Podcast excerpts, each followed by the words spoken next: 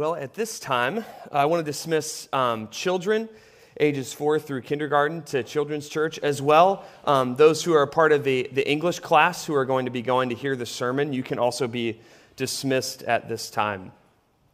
And as they're leaving us, uh, if you would, if you haven't already, open your Bibles to Colossians chapter 3. Colossians chapter 3. Thanks, Scott, for leading us through prayer of that through that text. I think that was, as you were praying, um, I'm like, man, there's something, we should do this every week. there's something really rich about asking the Lord for the text you're in that He would bring it home to our hearts. And I pray that's what He would do this morning for all of us. Well, for many of you, uh, it's the most wonderful time of the year. Not because the holidays are approaching, although for some of you a holiday of sorts is approaching, because Saturday marks the beginning of rifle season in Pennsylvania. I was counting on that amen, Adam. Um, some of your hearts throb as you think about getting out into the deer stand. Now, for some of you, that's not the case at all, like myself. But you know you have people, at least in your life, that, that are meaningful to you that feel this way about deer hunting. And if you love hunting, if all you can think about all year round is getting the chance to get out in the woods and shoot a deer, then you're going to prioritize time in the deer stand during these precious short weeks that are coming up. Uh, you're going to bend your schedule to fit those weeks. And if somebody tells me that they love hunting, but during this season they only spend one hour of one morning in the woods, I'm going to say, you don't really love hunting. you can't really love hunting. If you really love hunting, you'll prioritize it. You'll give yourself as many opportunities to get a deer as possible. Now, for those of you who hunting is not your thing, uh, take another seasonal activity like skiing or snowboarding. I, I know several of you are, are, big skiers and snowboarders. Same thing. There's a limited time to do it. And, and if you really love it, during these precious winter months, you're going to prioritize it. Make it a, a, a big priority in your schedule to get out on the slopes. Well, Scott read Colossians 3 1 through 17. And in our sermon this morning, we are only going to focus on verse 16 of that text, which deals with the gathered worship of the church.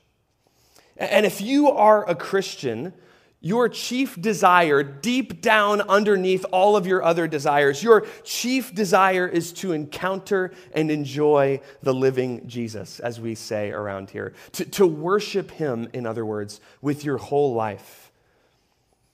Now, throughout this sermon series, we've been talking about how the church is the antidote for our anxious and apathetic age. And so, at the front end, I don't know any other way than to just name this straight up. Most of us who are Christians are apathetic about the gathered worship of the church.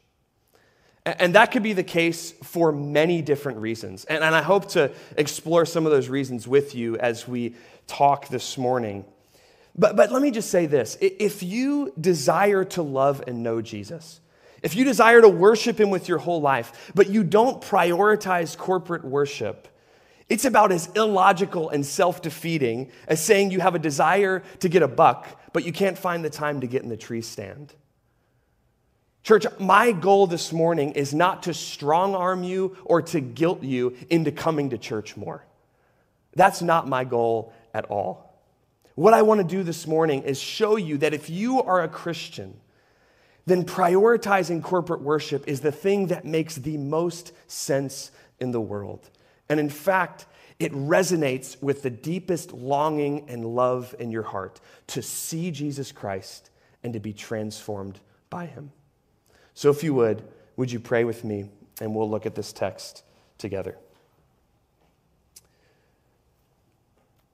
Lord, my prayer as I come to preach your word this morning is the same as the song we ended with Speak, O Lord, till your church is built and the earth is filled with your glory.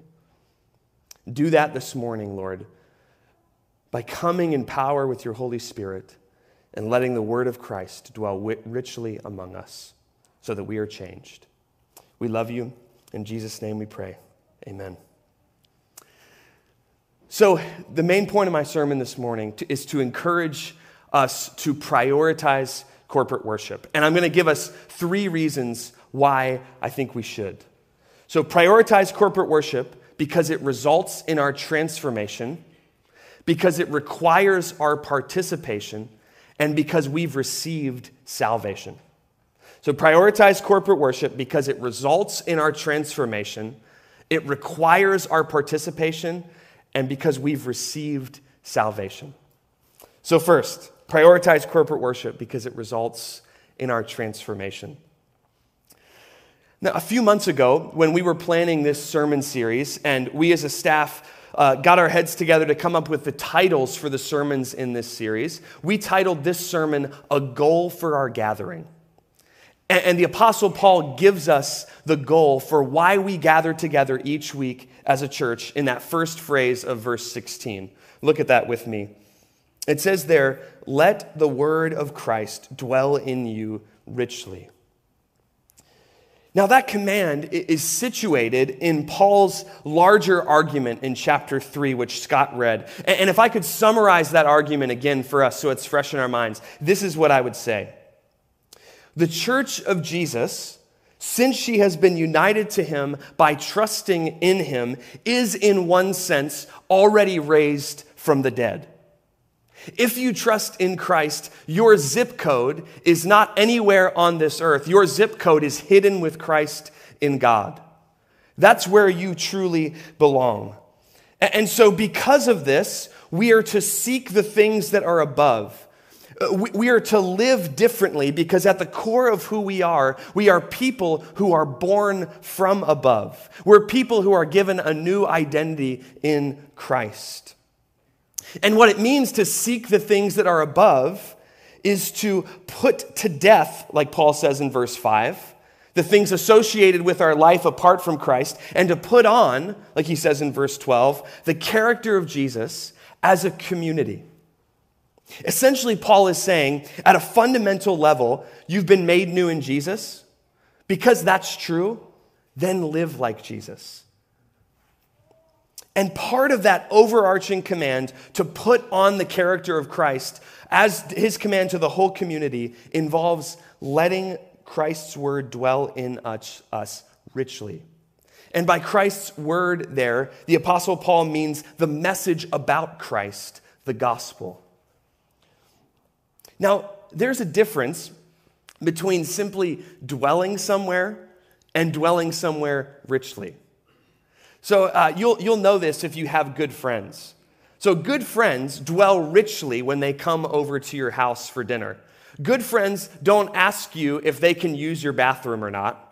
Good friends don't, don't necessarily ask you if they can have a cup of water. They just go, they know where the cup is in the pantry. They go to it and they get their own water. And they sit down, maybe they take their shoes off and they prop their feet up and they say, How's it going?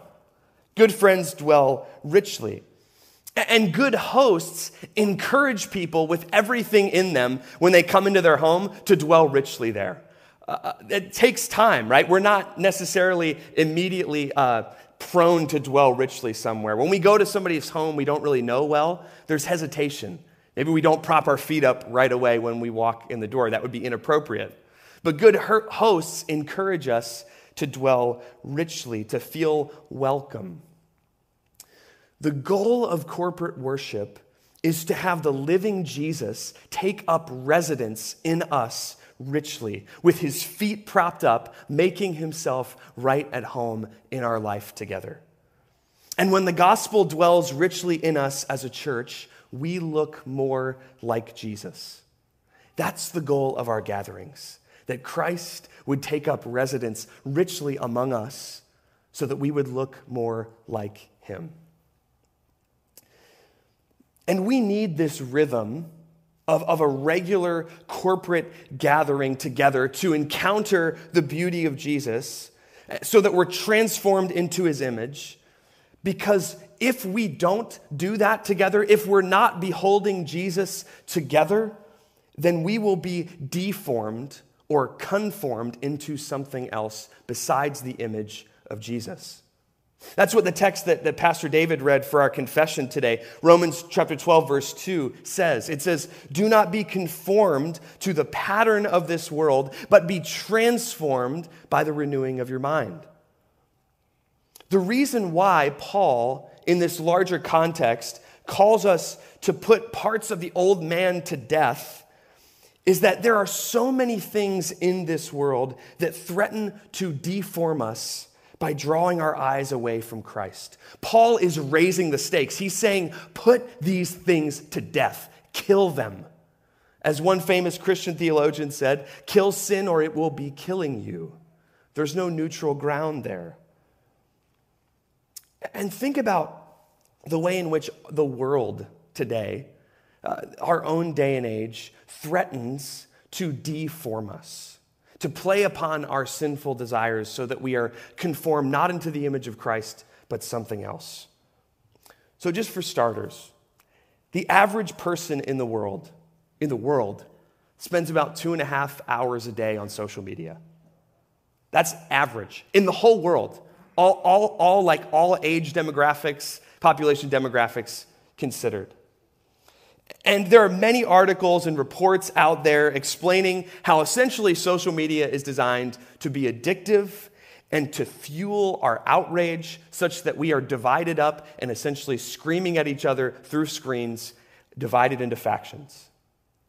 So the world is trying to transform us into, playing upon our sinful desires. And that's just one piece of the puzzle. Uh, think of the outrage machines of talk radio uh, and news media outlets, or the gratuitous amounts of sexually explicit content in so much of our entertainment that turns men and women simply into objects. Our world is a formation machine. And the more that we take that in, we don't take that in neutrally.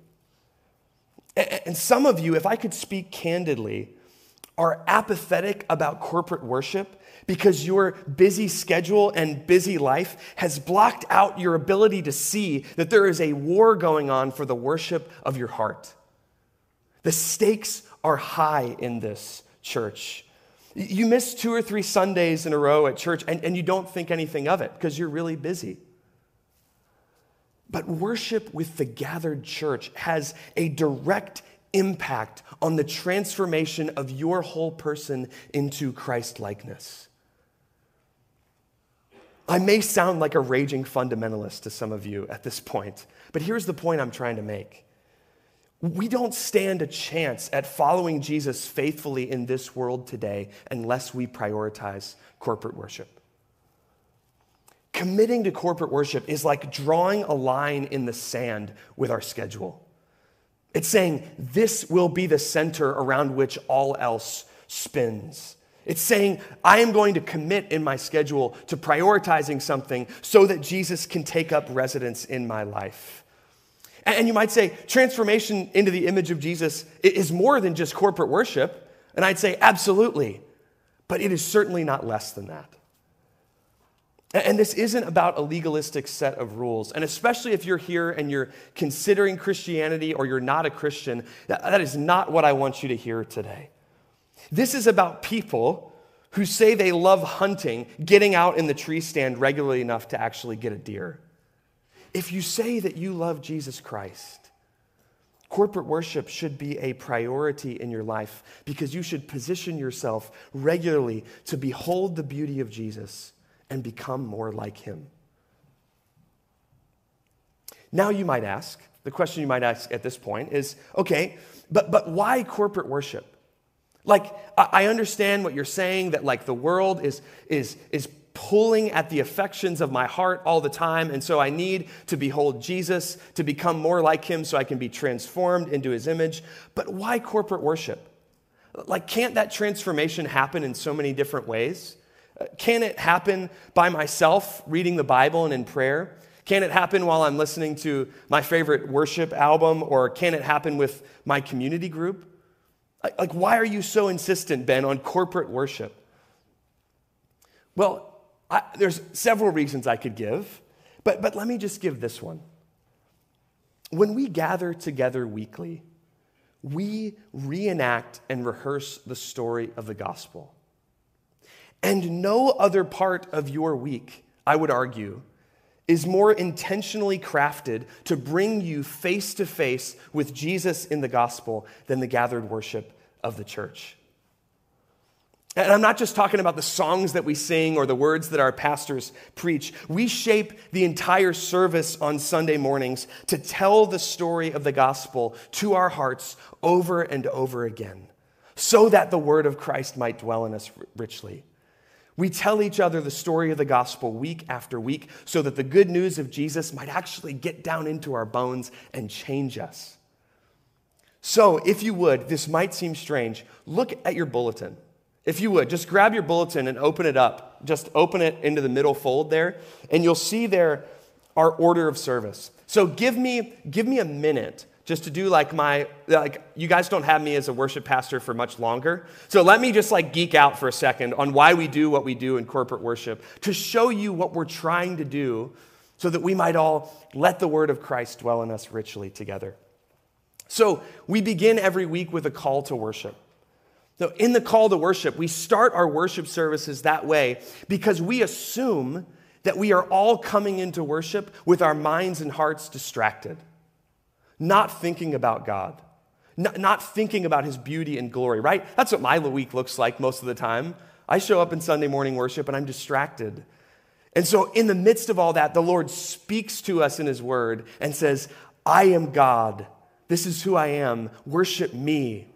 I'm the one alone worthy of your worship. And then, as we're confronted with who God is, as we come face to face with who we are as sinful and broken people living in a sinful and broken world, we then confess our sins and lament our suffering to God. We, we agree with God that we are sinners. We acknowledge who we are before Him. And then, my favorite part of the worship service every week, we hear the good news of the gospel spoken over us that Jesus Christ forgives our sin based on his death and resurrection. Every week, we hear that good news declared over us who trust in Christ. And then we sing songs of joy and gratitude. We rejoice together because of what Christ has done in the gospel. And after we hear the word preached, we're then blessed and sent out into the world as those who have come face to face with Jesus, sent out to worship him in the rest of our lives throughout the week. And as we reenact and retell that gospel story each and every week, my prayer as a worship pastor here for seven years has been that the gospel would make itself at home in us as we do that week after week. And our prayer as a pastoral staff and elder team here is that you would encounter Jesus richly as you hear the good news every week, and that you would leave here changed people, people that are able to go into the world, like it says in verse 17, and in whatever you do, word or deed, do it all in the name of the Lord Jesus, giving thanks to God the Father through him. Now, some of you who are here, might be apathetic about corporate worship because you're discouraged about corporate worship. You might say, That's cool, Ben. I'm glad you guys put that much care into your services to, to, to have us see Christ in the gospel, but I just don't see it doing anything in my life. Like, do you know how hard it is to get my family here? Uh, some semblance of on time without us fighting on the way over here? Do, do you know how hard it is just to be present here? Uh, it seems more meaningful to me to just get, get gathered worship when we can and then really prioritize, really, really prioritize our community group. And if that's you here this morning, um, I just know that I understand, and I, I hope this is encouraging to you. I just want to encourage you to trust the process. The work of transformation in corporate worship takes time. So, to go back to our analogy of the hunter again, like the hunter, you may go out into the go out into the woods 12 times over the next 3 weeks. It might take you like long stints over the course of 12 different occasions throughout the 3 weeks to get one deer. It may take 6 months to a year of corporate worship before what you're hearing and singing actually drops down into your heart and begins to change you. We all have seasons like that in the Christian life. Pastor Tim Keller, somewhere, I don't know where, some sermon I heard from him a while ago, used the illustration of a soda machine to describe Christian transformation. Our hearts are all like old soda machines. You guys ever had this experience before when you go to buy a soda and you put in your four quarters, or it's probably like 350 now for a Coke, but you put in your four quarters and you press the button and nothing comes out. You're like, oh man, and like, that's a test of like, how bad do I want this Coke? Like, and then you then you do it again and nothing comes out. Maybe you do it a third time and nothing comes out, and then you get so frustrated you just kick the dang thing, and then out comes like five sodas, and you're like, cool, I guess. it all kind of comes down at once. I think that's a great illustration for what corporate worship and transformation looks like. If you're discouraged this morning about corporate worship and what it might be doing in you, and does it really matter? Does it do anything? I would encourage you keep putting money in the machine. Keep coming with an honest heart to corporate worship that's seeking the Lord, doing the best you can. And after a while, that soda will fall. Transformation will happen. You will encounter God's love experientially in the gospel, and you will change. Trust the process. So, all of that was an encouragement to prioritize corporate worship because it results in our transformation. My second point is to prioritize corporate worship because it requires our participation. Because it requires our participation. Now, there's a big difference between going to a concert and going to a banquet. So, so at a concert, we judge how well the event uh, went based on how well the people up front performed and how well they are entertaining us. Uh, we might participate some at, at, a really good concert, you might, you might participate a good bit, but the success of the event rises and falls on the entertainer. At a banquet, though, the success of the event largely depends upon the guests. The conversation at the dinner table, if it's a nonprofit fundraiser banquet, how much money is raised in a silent or a live auction, the liveliness of the dance floor, and many other factors at a banquet depend upon the participation of the guests. Colossians 3 tells us that we must view corporate worship as a banquet and not as a concert. And only then will the word of Christ dwell richly in us. So, if you would, look with me again at Colossians 3, verse 16. We're going to read the whole verse again. And I'm actually, instead of the ESV, which is our pew, the, the Bible in the back of the pews, that translation, I'm going to read it from the NIV because I think the NIV helps to bring out um, the, the point of what's being said here clearer. So, verse Colossians 3:16 again says in the NIV, "Let the message of Christ dwell among you richly." as you teach and admonish one another with all wisdom through psalms, hymns, and songs from the Spirit, singing to God with gratitude in your hearts. So, in other words, corporate worship as a banquet. The gospel of Jesus, the message of Christ, takes up residence in us as a church as we teach and admonish one another through our corporate singing. Do you see that? So, the, the, the, message of Christ dwells among us richly as we teach and admonish one another through the means of songs, singing. In other words, we don't gather to worship just because we need individual time to sing to Jesus. We, we don't even gather for corporate worship just because we need individually to receive the word of God, although we do. We don't even just gather because we need time to sing together to God and worship Him. Corporate worship is more communal than that. We gather together because we need to hear the teaching and admonishment of our brothers and sisters singing to God and also singing to us.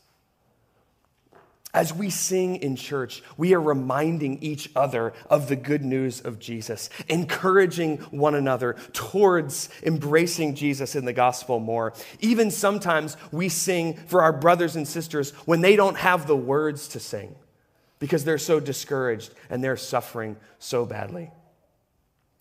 In my time leading worship here at our church, I can remember specific Sundays where I would be leading a song and then I would make eye contact with a specific brother or sister in our church and think, I'm not singing this for me anymore. I'm singing this for them. I remember looking a brother who was suffering in the eye and singing the second verse to the song Christ Our Hope in Life and Death. Looking at him singing, What truth can calm the troubled soul? God is good. God is good. Where is his grace and goodness known? In our great Redeemer's blood, who holds our faith when fears arise, who stands above the stormy trial, who sends the waves that bring us nigh unto the shore, the rock of Christ. I remember looking another brother in the eye who was so discouraged and beating himself up over the indwelling sin in his life and singing the first verse of Before the Throne of God Above singing, Before the throne of God above, I have a strong and perfect plea, a great high priest whose name is love, who ever lives and pleads for me. My name is graven on his hands, my name is written on his heart. I know that while in heaven he stands, no tongue can bid me thence depart. Church, we prioritize corporate worship because we are all worship leaders in the household of God. Your brothers and sisters need you to show up and sing the truths of the gospel down into their soul, just like you need that from them. I, think so oftentimes we don't think of each other like this, but we are all preachers in that sense. We're all worship leaders. We're all teaching and admonishing one another, saying, Keep following Jesus. You can do it. No matter how discouraged you are or what's going on, look to Christ. And our singing together bolsters that in our hearts. And although you may not think that your neighbor wants to hear your voice, they need to. They really need to. And at the end of our service today, uh, we're going to have an opportunity to do something like that, where we intentionally sing to God, yes, but also to one another. But before we get there, I have one more point. so prioritize corporate worship because it results in our transformation, because it requires our participation, and because we have received, lastly, salvation. Now, this passage contains a timely reminder for us given the upcoming Thanksgiving holiday this week. Uh, the, the, Apostle Paul, in verses 15 through 17, encourages the church three times to be thankful. But what's interesting is that in verse 16, where he says, singing with thankfulness in your hearts to God, that word for thanksgiving isn't the typical Greek word used for thanksgiving. It's a different word than the word used in verse 15 and in verse 17. It's actually the word for grace. Now, why would, why would the Apostle Paul do that? Uh, why, why would he use that word specifically to describe how we are to sing together, worship together as a church? Well, New Testament scholar uh, Gordon Fee has this to say about why the Apostle Paul chose that word in particular. He says, The focus in this verse is not so much on our attitude toward God as we sing, but on our awareness of his attitude towards us. Church, what is God's attitude towards us? What does the Father do as he looks down on his church, his people? In the prophet Zephaniah in the Old Testament, God, through the prophet, declares this wonderful word of salvation for the people of Israel. This tells us what God's attitude is towards his people. It says there in Zephaniah 3, starting in verse 14, it says, Sing aloud, O daughter of Zion. Shout, O Israel, rejoice and exult with all your heart, O daughter of Jerusalem. The Lord has taken away the judgments against you. He has cleared away your enemies. The King of Israel, the Lord is in your midst. You shall never again fear evil. The Lord your God is in your midst, a mighty one who will save. He will rejoice over you with gladness. He will quiet you by his love. He will exult over you with loud singing. Jesus Christ is the mighty warrior God who has vanquished all of our enemies.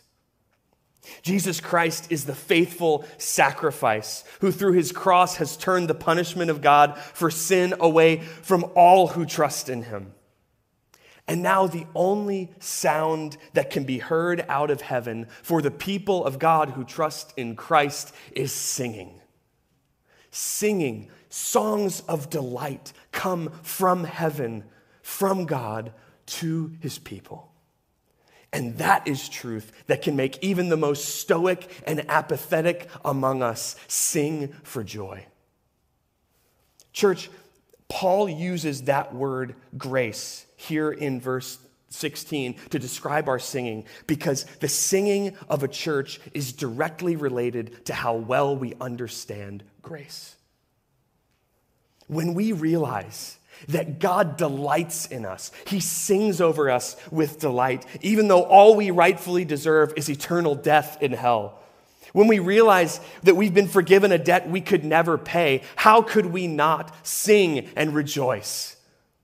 How could we not want to gather for worship to hear every week the song of the Father in Christ by the Spirit, delighting in us together every week? For someone to hear the gracious song of God over them and not to worship is about as nonsensical as the hunter who loves hunting who doesn't go out into the tree stand. We gather and worship because God is already singing over us, because He delights in us with His love. And because we did not deserve it, He showed us grace. And now that grace produces in us songs of gratitude. Songs like, if you'll permit me to quote one more song lyric, this is, uh, this is what you get when you get the worship pastor teaching on corporate worship. But the Charles Wesley hymn, And Can It Be? The first verse, this is an expression of how hearts of grace overflow in songs of gratitude. He marvels there, and can it be that I should gain an interest in the Savior's blood? Died he for me who caused his pain, for me who him to death pursued?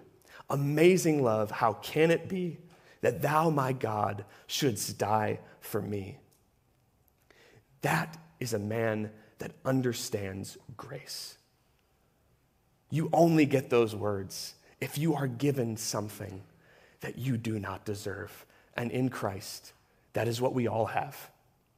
And so may we be a people who are passionate to gather together for corporate worship, ultimately, because we are profoundly grateful for the grace that we have received in Jesus Christ.